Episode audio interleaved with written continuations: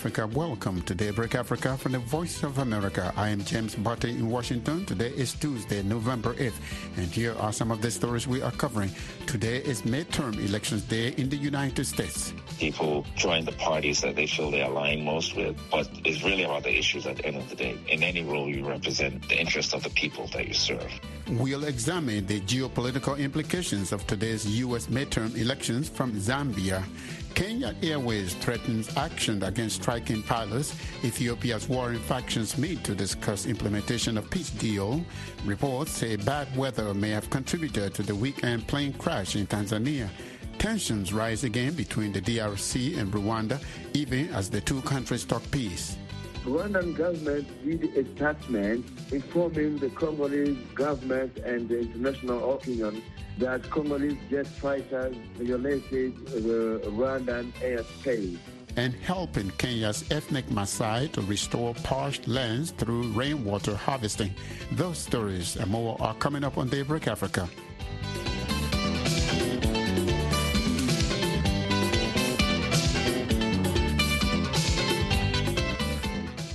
Americans are voting today, Tuesday, in midterm elections. The outcome will determine which party, Republican or Democrat, will control the House of Representatives and the Senate. There are also candidates of African descent running for local offices, from county clerks to state representatives. Some candidates are immigrants or the children of immigrants. Grace Alheri Abdul, the managing editor of VOA Hausa Language Service, spoke with three candidates with roots in Nigeria. They are Iro Omere, who is running for a seat in the Texas State Assembly.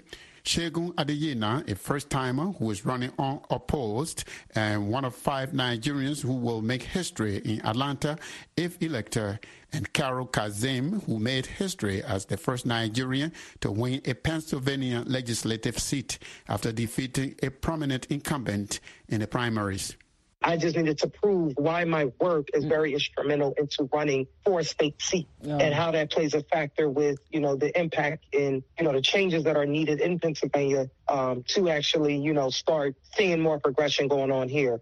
This is my first time running for a public office. It's definitely more um, than I expected, especially, you know, with the knowledge of knowing how to run a campaign, raising the money for a campaign, uh, making sure I have the proper and the right team in place, and you know, addressing um, a lot of citizen needs in the midst of me campaigning um, to also show them that we're ready to start the work now. What I encourage, I tell people, it's not really always about the party. It's really about the issues. So we should have representation, both sides. And also, it doesn't mean because I'm black, I'm a, I'm a Democrat, or because I'm white, I'm a Republican. I just mm-hmm. think people join the parties that they feel they align most with. But it's really about the issues at the end of the day. In any role, you represent the interest of the people that you serve. You heard from three candidates of Nigerian descent who are running for office in today's U.S. midterm elections. They spoke with Grace Alheri Abdul, the managing editor of the VOA's Hausa Language Service. Americans are voting today in midterm elections. The midterm elections are proven to be of interest to non-voters in Africa. For instance, Zambians are keenly following the elections with a focus on the geopolitical implications and how the outcome of the elections will shape foreign policy towards Zambia. Daniel Tonga reports from Lusaka.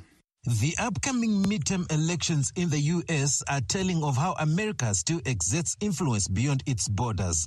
Zambians are calling for voters in the U.S. to elect leaders who will improve U.S. foreign policy towards Zambia. Relations between America and Zambia under former president of Zambia, Edgar Lungu, were bumpy on many fronts including human rights. Hopes are rising in Zambia that the midterm election will usher in leaders who will redefine relations. We are just hoping as Zambia that, you know, whatsoever the results of the elections, the midterm elections in America, we should be able to have leaders who will be able to not bring the division and the conflict that we saw when they were, you know, proposing to, to establish a base in Zambia.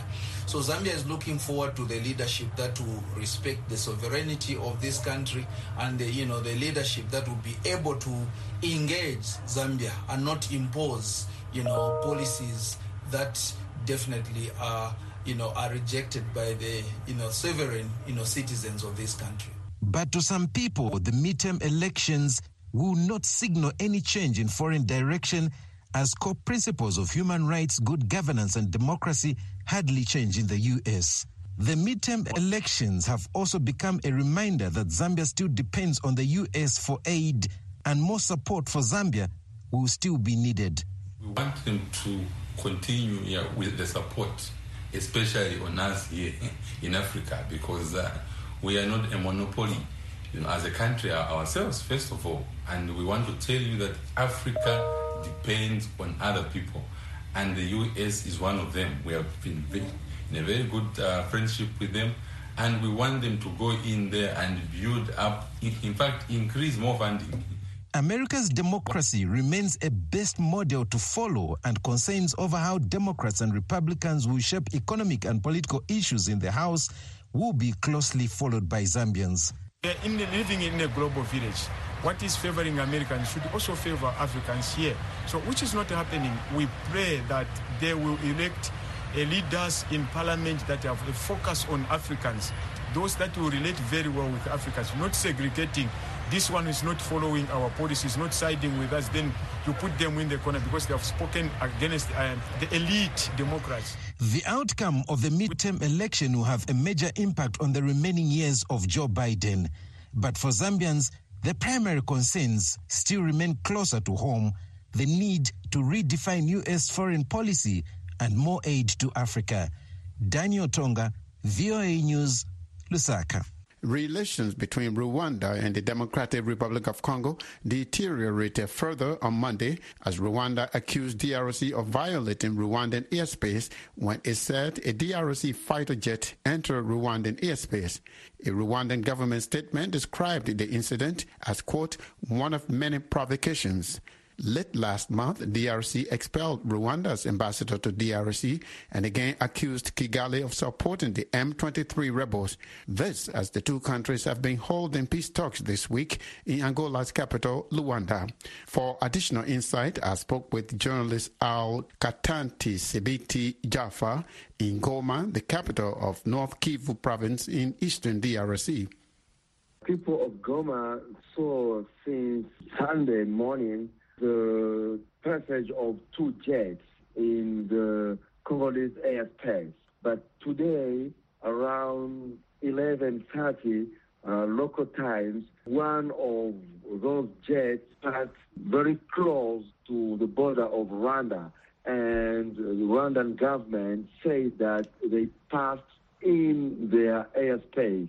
Has there been any response uh, from the Rwanda side about this jet? Rwandan government did a statement informing the Congolese government and the international opinion that Congolese jet fighters violated the Rwandan airspace, but they didn't do any military reaction.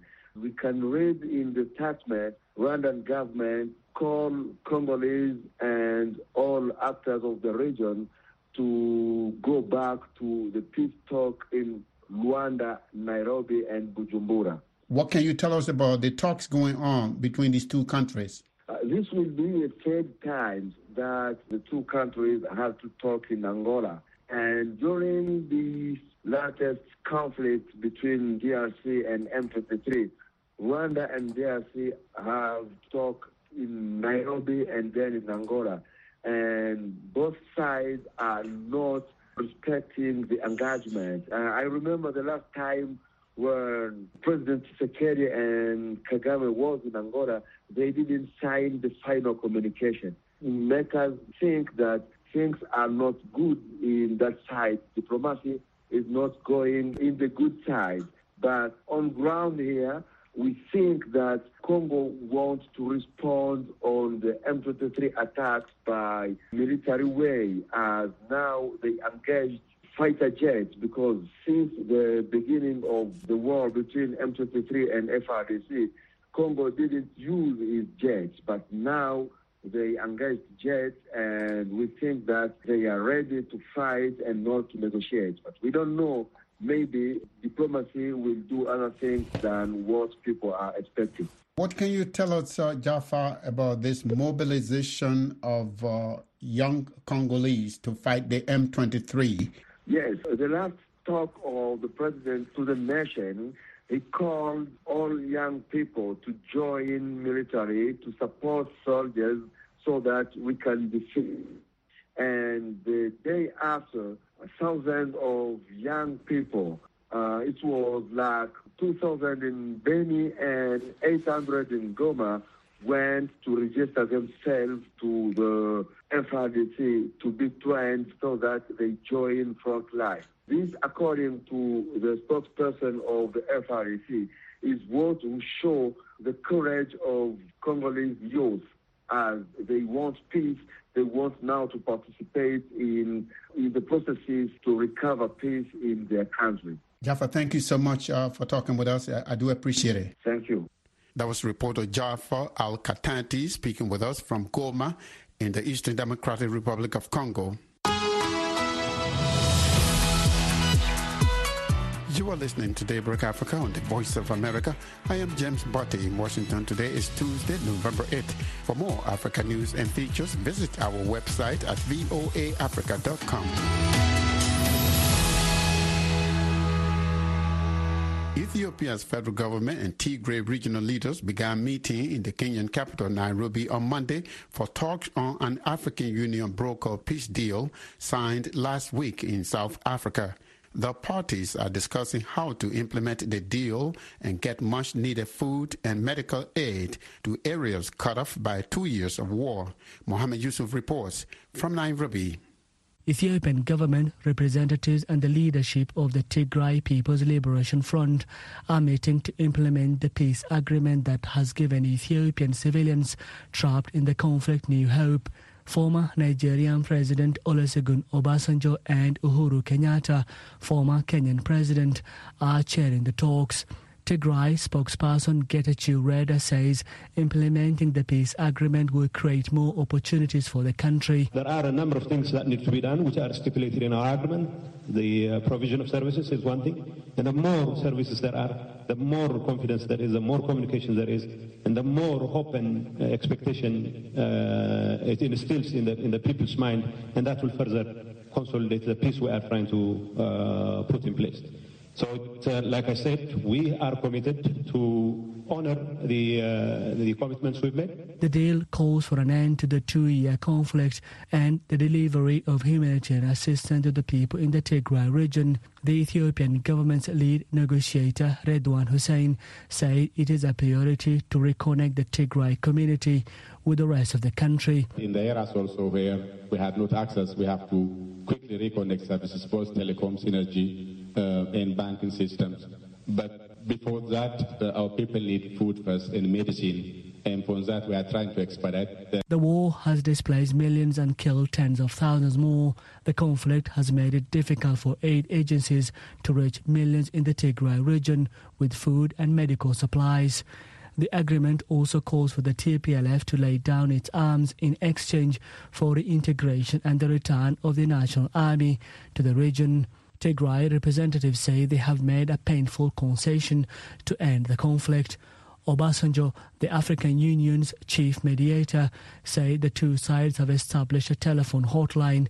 The hotline will help them monitor the truce and communicate with their forces to stop fighting in case of flare-ups. Kenyatta, a co-mediator of the peace talks, says he expects the ongoing negotiations to end the civil war. At the conclusion of this process, will be colleagues who will be working together for the betterment of their country, for the betterment of Ethiopia, for the benefit of our region, and ultimately join us all in our struggle to make Africa a better place and to end and silence the guns permanently so that we can focus on the well-being of our people. The talks are expected to last three or four days. Mohammed Yusuf for VOA News, Nairobi. Kenya's national airline, Kenya Airways, is threatening disciplinary action against dozens of pilots, many who have taken sick leave to participate in what the company calls an illegal strike, which grounded flights for a third day. Victoria Amunga reports from Nairobi. The airline's chief executive officer, Alan Kilavuka, issued a statement Monday calling the strike illegal. Monday morning, 132 of the airline's 400 pilots registered with the airline's operations team as unfit to fly, meaning they called in sick. Kilavuka said a collective bargaining agreement forbids the pilots from staying out of work for more than 48 hours, and the pilots could face dismissal. Separately, reports say officials from the pilots union, the Kenya Airlines Pilots Association or KALPA, have been summoned to court Tuesday after failing to comply with orders not to launch the strike. The union has not responded to the summons. The striking pilots walked off the job Saturday, saying airline management has refused to address their grievances. They are demanding the airline address issues over pensions and salaries. The airline reported that 47 flights were cancelled Monday, leaving 12,000 passengers stranded. Management, however, says at least 2,000 of the stranded passengers have since left for various destinations as 23 pilots availed themselves for duty Monday. Kenya Airways also issued a statement on its website advising passengers against traveling to the Jomo Kenyatta International Airport if their flights are not in the operating schedule. Kenya newspaper Business Daily reports that the company has begun hiring captains and first officers, a move that could escalate the ongoing dispute. Kenya's national carrier flies more than 4 million passengers to 42 destinations annually, according to its records. The partially state-owned carrier has, however, had financial problems in recent years. Victoria Amunga for VOA News, Nairobi. Opposition politicians in Tanzania are criticizing the government for its emergency response to a plane crash on Sunday in Lake Victoria that left 19 people dead, including the pilots. Authorities say they were communicating with the pilots immediately after the Precision airplane crashed on its way from Dar es Salaam to the Kagera region, as Charles Kombe reports from Dar es Salaam. Fishermen were among the first responders to the scene of the plane crash where they used their small boats to try to rescue people on the plane. Speaking with the BBC, fisherman Majaliwa Jackson, who was one of the first to arrive, said he tried to save the pilots who were stuck in the cockpit. He was stopped by the public announcement speaker, who said they were already in communication with the pilots and there was no water leakage in the cockpit. Meanwhile, Tanzania opposition politicians are criticizing authorities for failing to quickly respond to the incident, something that could have saved the lives of many people on the plane. Tunajiuliza, je, wangekuwa viongozi wetu kwenye ndege hiyo? James Mbatia says, we are asking ourselves if the plane was carrying government leaders, for instance, the president, vice president, prime minister, or any other top leaders, could they use the same methods? I can say no. He added that yesterday's deaths were due to negligence at the top and not God's will, since there's a law to formulate a body to regulate disasters. But unfortunately, that isn't the priority of the ruling party. For Philbert Machayeki, a shadow minister for communication and transportation for the opposition Alliance for Change and Transparency political party, those responsible should be held accountable. Kwanza limeaibisha nchi yetu katika mifumo yetu ya Machayeki says the incident has shamed our country in emergency and rescue systems. In short, the rescue operation did not go well. We are not satisfied at all. He added that that is why we have asked the president to make sure those responsible for the negligence step out of their positions because it was their responsibility. The government responded to the public concerns. Innocent Bashungwa is the Minister of Defense. Katika janga hili lenye majonzi makubwa, He says, in this tragedy, with the greatest grief, we have also received comments and recommendations on how we need to organize in strengthening rescue systems. And our government, led by President Samia Hassan, we have taken the comments and we are going to work on it. Earlier Monday, a funeral service for the 19 victims was held at Kaitaba Stadium, a local football venue in Bukoba. Tanzania's Prime Minister Kassim Majaliwa was among the hundreds of people who attended the service. Meanwhile, authorities say an extensive investigation will be carried out to establish the cause of the crash. Charles Kombe for VOA News in Dar es Salaam, Tanzania. Traders in the Cameroon town of Kye-Ossi on the border with Equatorial Guinea say business is suffering after the land border was closed last week ahead of November 20 elections. Equatorial Guinea says it closed the border to prevent what it calls infiltration of mercenaries who want to destabilize the elections. Political analysts say President Teodoro Obiang Nguema Mbasogo, who came to power in the 1979 coup and is Africa's longest still serving leader, is sure to win. Moki Edwin Kinzeka reports from Kye-Ossi, Cameroon. Several hundred citizens from Cameroon and Equatorial Guinea, most of them merchants, say they have not been able to cross the border from Kye-Ossi, a Cameroonian border town, to Equatorial Guinea since November 3. Dozens of heavily armed Equatorial Guinea government troops can be seen on the Central African states side of the border. Building material importer Dominic Esono says the troops are preventing him and many other Equatorial Guinea citizens from returning to their country to vote on November 20. No hay libertad de prensa, no hay libertad de expresión, no libertad de reunión. Esono said scores of business persons are stranded and cannot move to Cameroon from Ebebiyin, a town in Equatorial Guinea.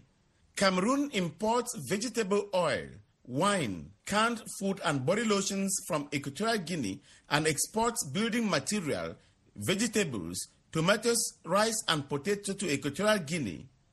On October 25, Equatorial Guinea's Vice President Teodoro Nguema Obiang Mangue said the border was sealed to prevent from the infiltration of groups that may want to destabilize Equatorial Guinea's elections. 80-year-old Obiang is Africa's longest-serving leader. The former military officer serving as the second president of Equatorial Guinea took power in an August 1979 coup he will be facing two candidates in the November 20 elections. Esono Ondo is running for the first time, while Monsuy Asumu is running for the third time. Obiang told the Pan African TV channel Afrique Media on Monday that he will continue to develop his country and reduce poverty in rural communities if re elected. Nuestro eslogan es la continuidad. Obiang says it is by no error that continuity is the slogan of his election campaign. He says his exceptional program is to open Equatorial Guinea businesses to the rest of the world so that by 2035, the Central African state can become an economically independent emerging economy. Owona Wolfgang is a political analyst at the University of Yaounde's Political Science Research Center in Cameroon. He says Obiang is poised for another victory as in the past six elections when he never got less than 90% of the vote. Ce ne serait qu'une logique si après l'élection de son père du Wolfgang says it will not be surprising if after the elections the aging Obiang hands over leadership of Equatorial Guinea to his son Teodoro Nguema Obiang Mangue. He says Obiang's son is Equatorial Guinea's vice president and a very influential member of the Democratic Party of Equatorial Guinea, the country's ruling party. The opposition says Obiang's rule is marked by persecution and torture of political opponents, corruption, and sham elections, charges Obiang's party denies. The ruling party holds 99% of the 100 seats in the outgoing National Assembly and all 55 seats in the Senate. Equatorial Guinea's presidential poll was initially scheduled for April 2023. President Obiang brought it forward to November 20 to coincide with legislative, senate, and local elections. Equatorial Guinea has an annual oil revenue of more than $3 billion, but most of its 1.5 million people live in poverty, according to the United Nations. Moki Edwin Kinzeka for VOA News, Kye-Ossi, Southern Cameroon. And that's it for this Tuesday, November 8th edition of Daybreak Africa. We thank you for joining us this morning. On behalf of the Daybreak Africa crew, I am James Barton, Washington.